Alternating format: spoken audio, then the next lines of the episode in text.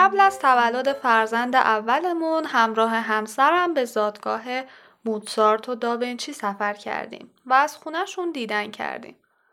اون روز خیلی تحت تاثیر قرار گرفتم و عمیقاً آرزو کردم که بچم موزارت و داوینچی دیگه‌ای بشه.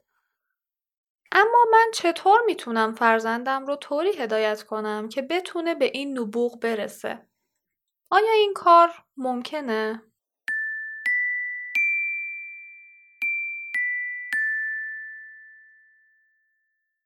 سلام، صدای من رو از پادکست شادی رو میشنوید.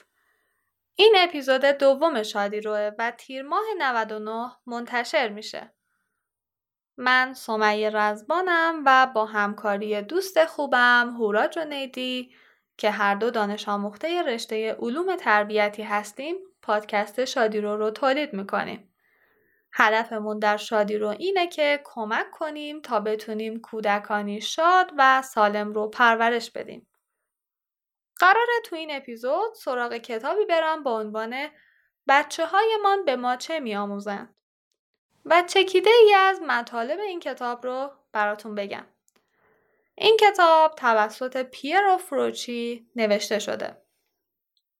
فروچی فارغ التحصیل رشته روانشناسی از دانشگاه تورینوه و همراه همسر و دو فرزندش در فلورانس زندگی میکنن. این کتاب 14 فصل داره و حدود 180 صفحه است. تو این اپیزود قراره خلاصه ای از دو فصل این کتاب رو با شما به اشتراک بذارم. بنابراین اگر علاقه من به موضوع این کتاب شدید، به این پادکست اکتفا نکنید و حتما سراغ خود کتاب برید.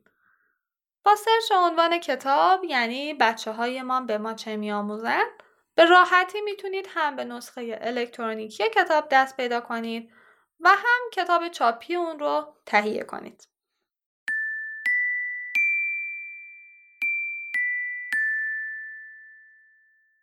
فروچی زمان تألیف این کتاب دو فرزند داره، امیلیو که 5 سالشه و جاناتان که حدود 1 سالشه. و در مقدمه کتاب میگه که من از دید یک پدر روانکاو اومدم تو این کتاب و به موضوع فرزند نگاه کردم. شاید اولش فکر کنید که اینم یک کتاب روانشناسیه که قراره توش یه سری حرفای شعاری بخونید. و یا اگر فرزند ندارید تو حالت خوشبینانه اینطور فکر کنید که خب جالبه، حالا هر وقت که بچه دار شدم این کتابو میخونم. اما نکته اینجاست که این کتاب میتونه برای آدمای مختلف، حتی کسایی که بچه ندارن یا هنوز مجردن هم مفید باشه. خصوصا ضروریه برای کسایی که به موضوعی به نام بچه مثل مزاحمی برای آرامششون فکر میکنن. کسایی که از بچه دار شدنشون پشیمونن و یا کسایی که صرفاً برای پیشرفت و تکامل خودشون تو دنیا زندگی میکنن. خب فصل اول کتاب با یه روایت جالب شروع میشه. 4 دست و پا افتادم و دارم دنبال چرخ پلاستیکی کوچیک ماشین اسباب بازی پسرم میگردم. حوصله‌اش سر رفته. منم حسابی خسته و عصبی شدم. یه بار همه جا رو دنبال این شیء بی‌ارزش گشتم و حالا دوباره دارم میگردم. پسرم خیلی دلش میخواد اونو پیدا کنه. پشت کاناپه، بین کوسنا، حتی فرو رفتگی بین صندلی رو هم گشتم. مثل یه برده ناراضی و خسته به سختی دارم لای این جاهای عجیب و خاک گرفته میلولم. امیلیو هم با نگرانی دنبالم میاد و همه جا رو میگرده.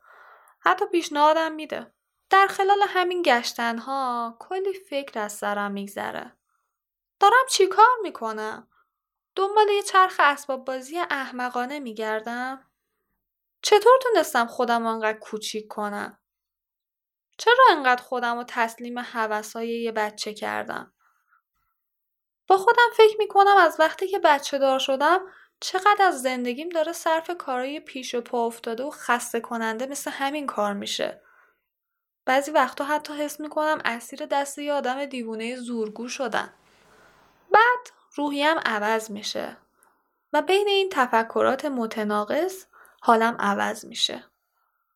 احساس میکنم که نه، اینجوری هم نیست. اتفاقا من خیلی بزرگم. وقتی سرم رو خم میکنم روحم تعالی پیدا میکنه. فقط به خاطر کمک کردن به یه بچه احساس میکنم حالم خیلی بهتره. بد هم نیست، چون از برج عاجی که توش نشستم فاصله میگیرم. یه دنیای بیرنگ واسه خودم ساختم که توش همه کارامو با هدف انجام میدم و هر کار جزئی برنامه ریزی نشده ای رو وقت تلف کردم میدونم. حالا یکم از جدیتم فاصله میگیرم و حس میکنم حالم بهتره. خب خدا رو شکر. چرخ کوچیک رو پیدا کردم. چه فتح بزرگی. داخل ترک زمین فرو رفته بود. امیلیو لبخند میزنه و خیالش راحت میشه. این روزا در خلال همین لحظه ها بهترین الهامات فکری به سراغم میاد. مطمئنا قبل از اینکه پدر بشم فرصت بیشتری داشتم. میتونستم بخوابم، بخونم، بنویسم، فکر کنم. بدون مزاحم موسیقی گوش بدم، تمرکز کنم و ذهنم رو از فضای شخصی و محدودم بالاتر ببرم و متعالی کنم. اما این روزا برعکس، بیشتر درگیر همین کارهاییم که قبلا برام خیلی احمقانه میومد. مثل همین دنبال چرخ کوچیک اسباب بازی گشتن. آخر روزا هم خیلی خستم. با این حال احساس میکنم زندگیم عمیق‌تر و غنی‌تر از قبل شده.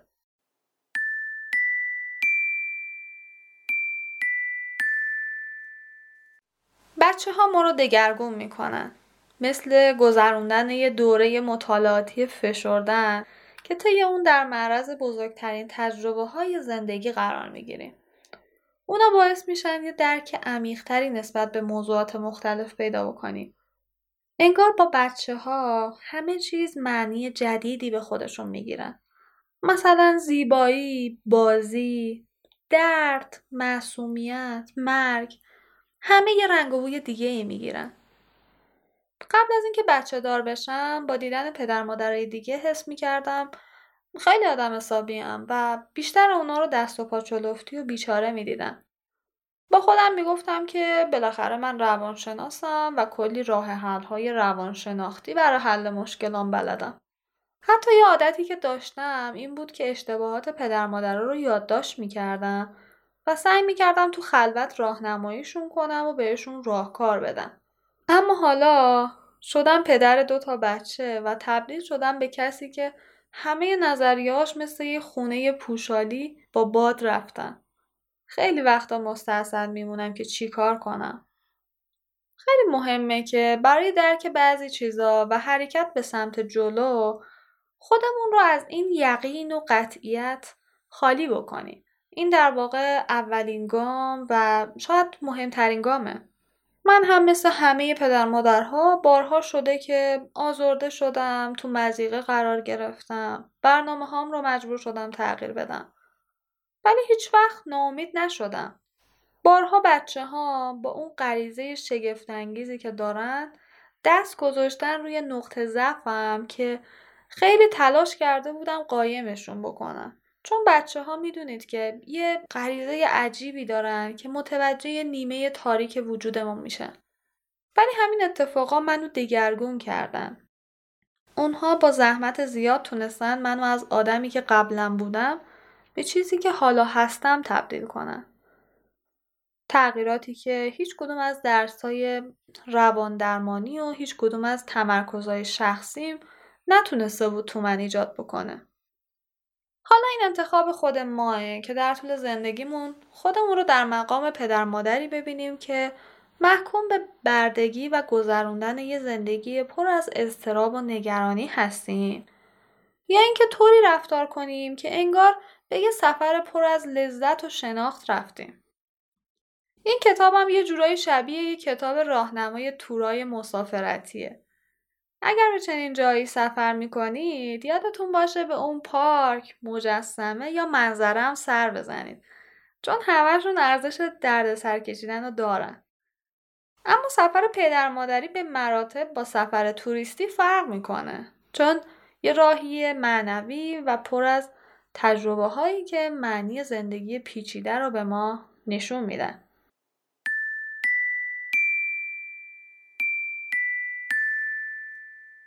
تو یکی از فصلهای کتاب که ابتدای پادکستم بهش اشاره کردم با عنوان فضا، فروچی موضوع مهمی رو مطرح میکنه که برای خیلی از ما میتونه یه تلنگر مهم باشه.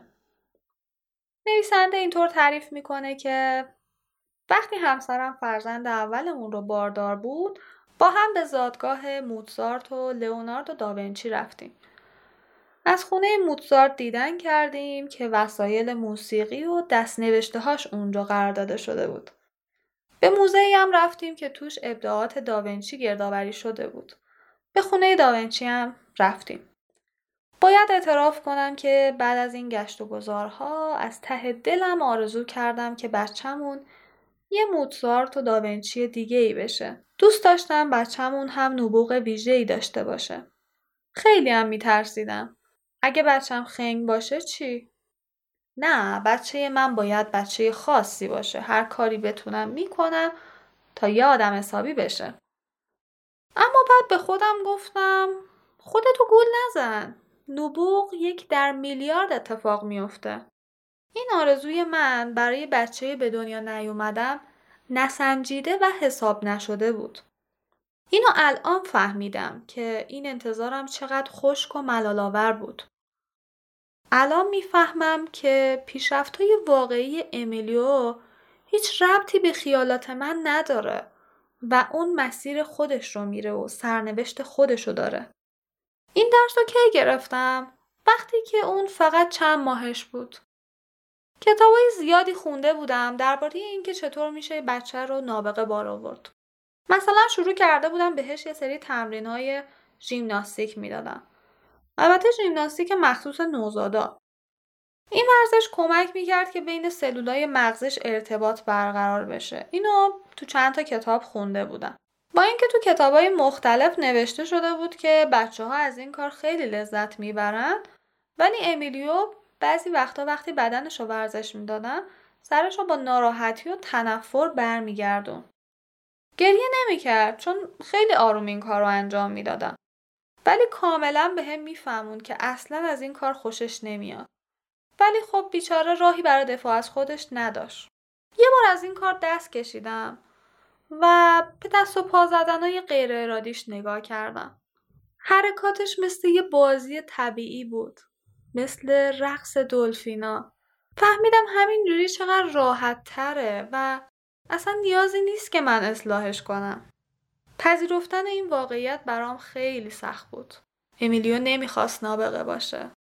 یا دست کم من نمیتونم اونو تبدیل به یه آدم خارق‌العاده‌ای کنم. این به معنی پایان رویاهام بود. اما یکم که گذشت حالم بهتر شد. باید به اون اجازه بدم هرچی دوست داره بشه. شاید حتی یه بچه کاملا معمولی. میفهمم که من روی روند رشدش کنترلی ندارم و فقط میتونم نقشه دستیار رو تو این روند بازی کنم. بلافاصله بعد از اینکه به چنین دیدگاهی رسیدم، تونستم اونو همونطور که هست بپذیرم، بدون هیچ دخالتی. و این یعنی شکوه و زیبایی.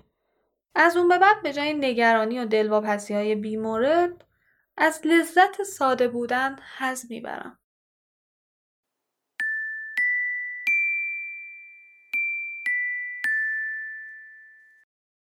یادم اومد که مادرم هم همچین انتظاراتی داشت. انگار این رویای مهم و مشهور شدن یه رسم خانوادگیه. مادرم هنوز هم که هنوزه از تعریف کردن داستان قطار حسابی کیف میکنه و به خودش میباله. وقتی 2 سالم بود، یه روز تو کوپه قطار با صدای بلند شروع کردم روزنامه مسافر روبرویی رو خوندن. همه مسافرهای داخل کوپه با تعجب و تحسین نگاه میکردن. از همون روز بار انتظارات و توقعات مادرم چند برابر شد و همه این انتظارا رو دوشم افتاد و علاقه مادرم به من بیشتر شد.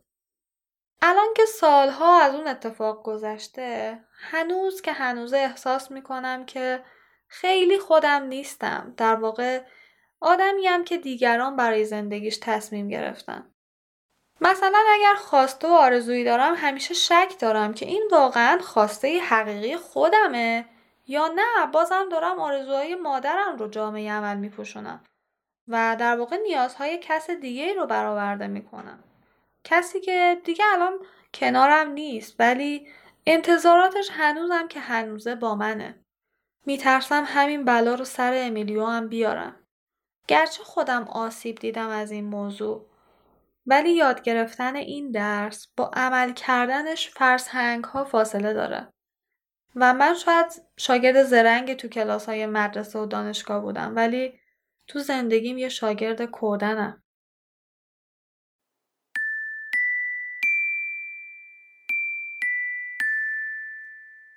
مطمئنم هیچ کس تو دنیا نیست که بار انتظارات کس دیگه رو دوشش تحمل نکرده باشه.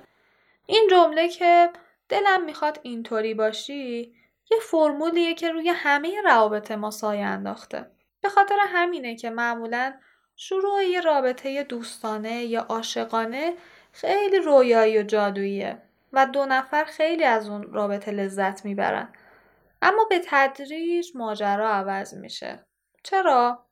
چون سر و کله انتظارها، وظیفه‌ها، قوانین و درخواست‌ها پیدا میشه و اون تراوت لحظه‌های ابتدای آشنایی رو از بین میبره. زیستن با وزنه‌ای به اسم توقع برای هر کسی تو هر سنی خسته کننده و طاقت فرساه. خصوصا برای بچه‌ها که خب خیلی حساس‌ترن و در حال رشدن. ولی متاسفانه تقریباً هیچ بچه‌ای از این فشار بی بهره نیست. همیشه شاهد این وضعیت هستم. مثلا وقتی امیلیو 1 ساله بود با همسرم برای انجام یه سری چکاپ‌های بعد از زایمان به یه مرکزی رفتیم. اونجا همه بچه‌ها دقیقاً همسن امیلیو بودن. همشون میتونستن راه برن به جز یکیشون. پدر اون بچه از دستش حسابی عصبانی بود و بهش میگفت پاشو و دستاشو میگرفت و اونو میکشید تا راه بره.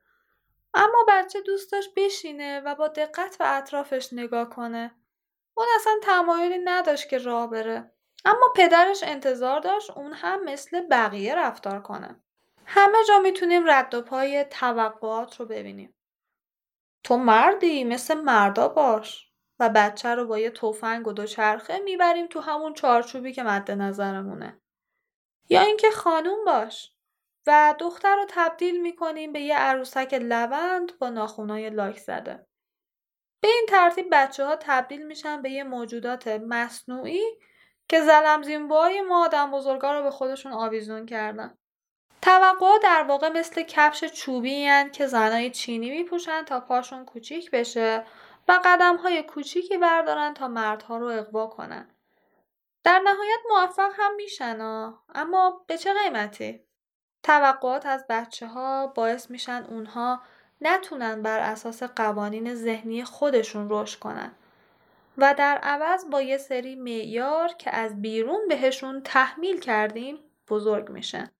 بچه تحت خواست و دستورات زیاد از حد مجبوره که انگیزه ها، علاقه ها، افکار و ارزش های خودش رو قایم بکنه و یا برای همیشه از بین ببرتشون.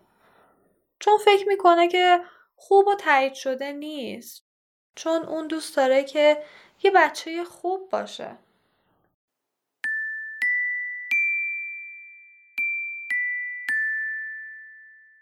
اما بیاید از یه بعد دیگه هم به ماجرا نگاه کنیم. وقتی بچم رو تشویق میکنم اونطور که من دوست دارم باشه، خودم رو هم از چیزی که هستم منع میکنم. چرا؟ چون دیگه تو خودم زندگی نمیکنم.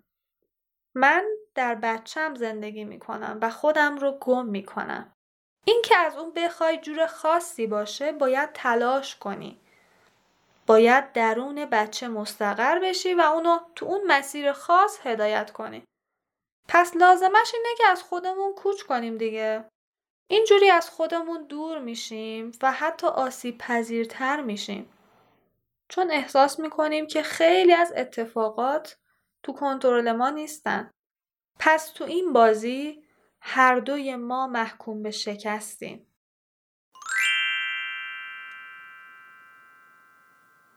یه بار با امیلیو پارک میریم انتظار دارم که بدوه، با وسایل بازی کنه، ماهیچه‌هاش رو حرکت بده و دوست پیدا کنه. اما اون تصمیم میگیره که تمام مدت یه گوشه وایسه و ادای قطار رو در بیاره. منم تشویق میکنه که سوار قطارش بشم. منم سوار شدم. همه بچه‌ها دارن سرسره و تاب بازی میکنن، ولی امیلیو تصمیم میگیره 1 ساعت تمام همین کار رو ادامه بده. خب این کار رو تو روزای بارونی و تو خونه هم میتونه انجام بده. من آورده بودمش پارک که از پارک استفاده بکنه. هر از گاهی هم پدر مادرها از کنارمون رد میشن و با تعجب نگاهمون میکنن. انگار تو دلشون میگن اینا دارن چی کار میکنن دیگه. منم با لبخند سرمو تکون میدم و نشون میدم که بچه است دیگه. تو دلم میگم خدایا چرا بچه‌م مثل بقیه بازی نمیکنه؟ اما جلو خودم رو میگیرم و میفهمم که نباید اونو منع کنم. در این صورت نمیذارم که اون به روش خودش لذت ببره. حس میکنم رشد جسمی و روحیش به واسطه عقل و شعور خودشه که رشد میکنه. یه بار دیگه هم با ذوق بردیمش موزه علم و اون تصمیم گرفت همه یه مدتی که اونجا بودیم از آسانسور اونجا بالا و پایین بره. اونجا هم خودم رو کنترل کردم و مانعش نشدم. به هر حال خلاقیت یعنی همین دیگه. یعنی پیگیری امیال خلاقانه و بدی. به خاطر همینم هستش که آدمای خلاق معمولاً عجیب غریبن. چون ما انتظار داریم همه آدما مثل هم باشن و توی قید و بند خاصی رفتار کنن. با افتخار هم به این آدما میگیم آدمای پخته و بالغ. در حالی که وقتی به بچه‌ها آزادی بدیم خودمونم احساس رهایی و سبکی خاصی میکنیم.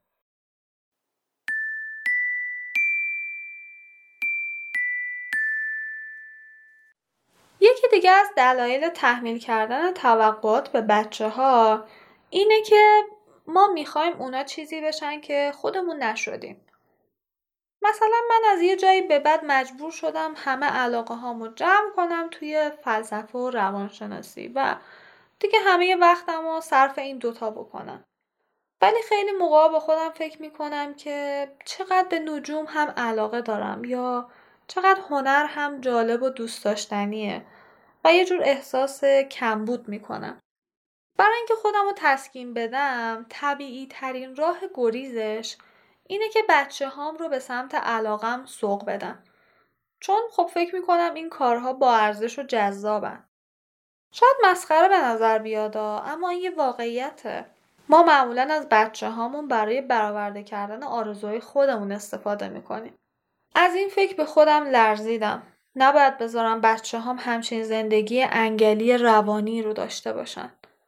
اونا باید مسیر خودشون رو زندگی کنن.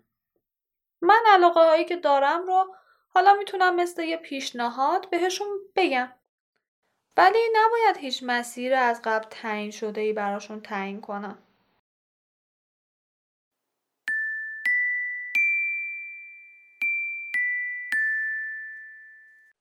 فصل دیگه‌ای از کتاب نویسنده درباره صبر صحبت میکنه و با خاطره‌ای از پسر کوچیکش این موضوع رو مطرح میکنه. یه بار تو پارک تازه یاد گرفته بود که از سرسره بالا بره و داشت با لذت و تو حال و هوای خودش با سرسره بازی میکرد که یهو 2 تا بچه پر جنب و جوش و شلوغ که بزرگتر از اون بودن سر و کله‌شون پیدا شد. اونا دیگه اجازه نمیدادن که سرسره خالی بشه تا جاناتان هم فرصت کنه سوار بشه.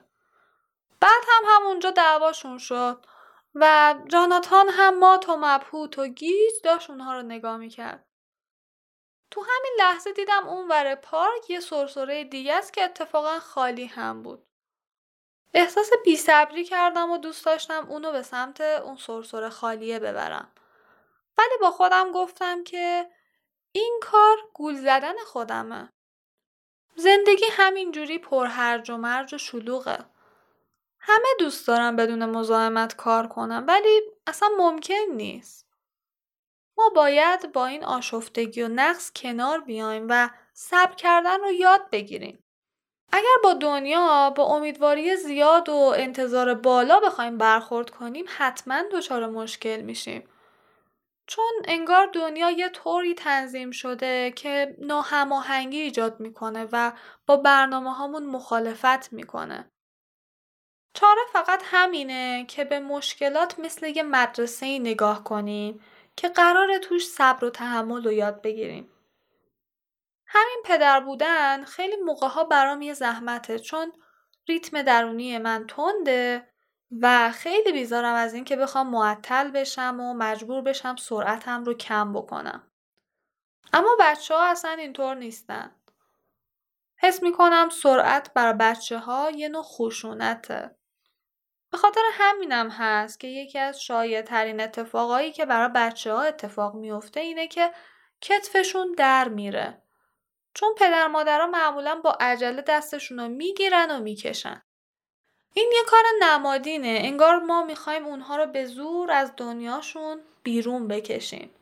مثل همون کاری که با بقیه هم میکنیم و فرصت ارتباط گرفتن با خیلی از آدما رو از خودمون میگیریم. یه بار امیلیو ازم پرسید بابا ساعت کی تموم میشه؟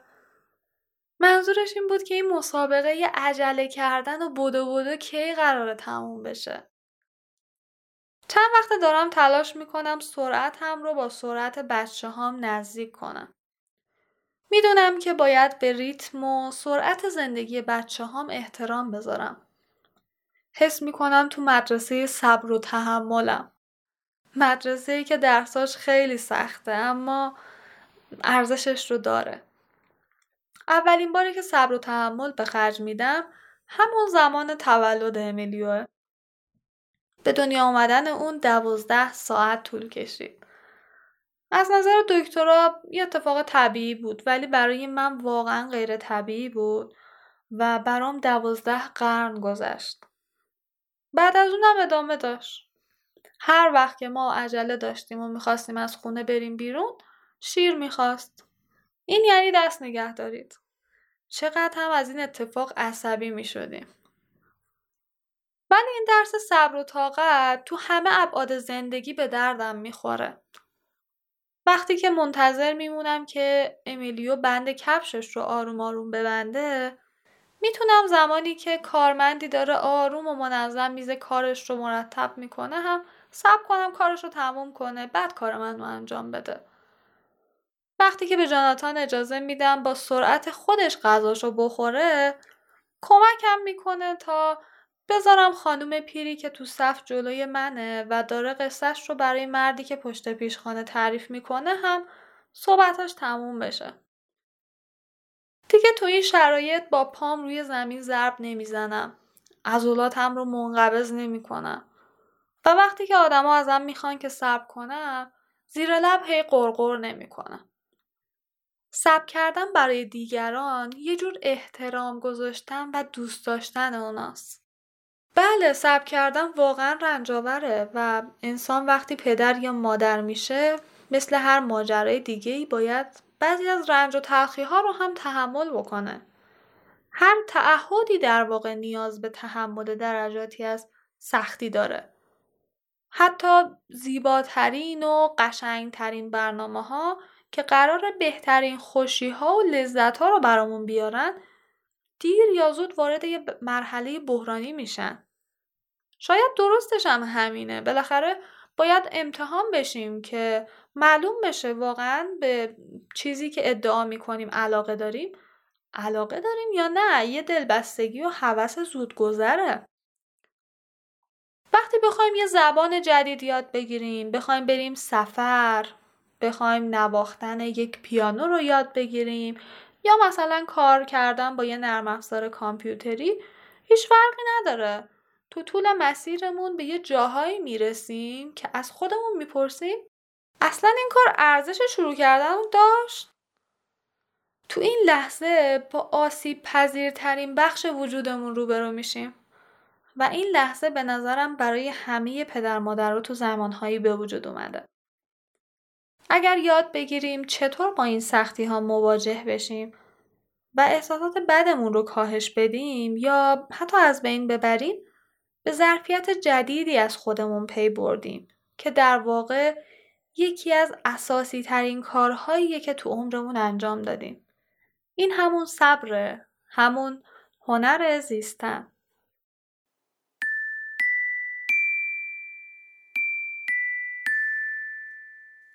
تو کتاب درباره موضوعات مهم دیگه‌ای مثل تأثیر گذشته والد روی تربیت فرزندش، شکل‌گیری هویت بچه‌ها، اهمیت بازی کردن، برخورد با لجبازی کودکان و غیره بحث شده که دیگه از حوصله این پادکست خارجه.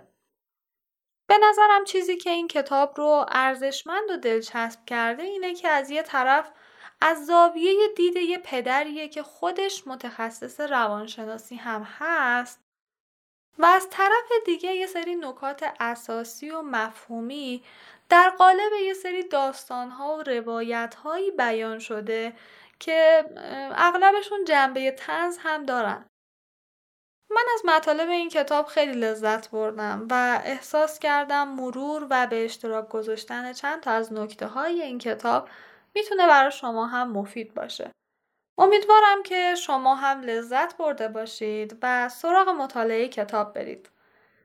راستی لطفاً اگر دوست داشتید لینک پادکست رو برای کسایی که فکر میکنید میتونه براشون مفید باشه بفرستید. ممنون ازتون. شاد و خندان باشید. خدا نگهدار.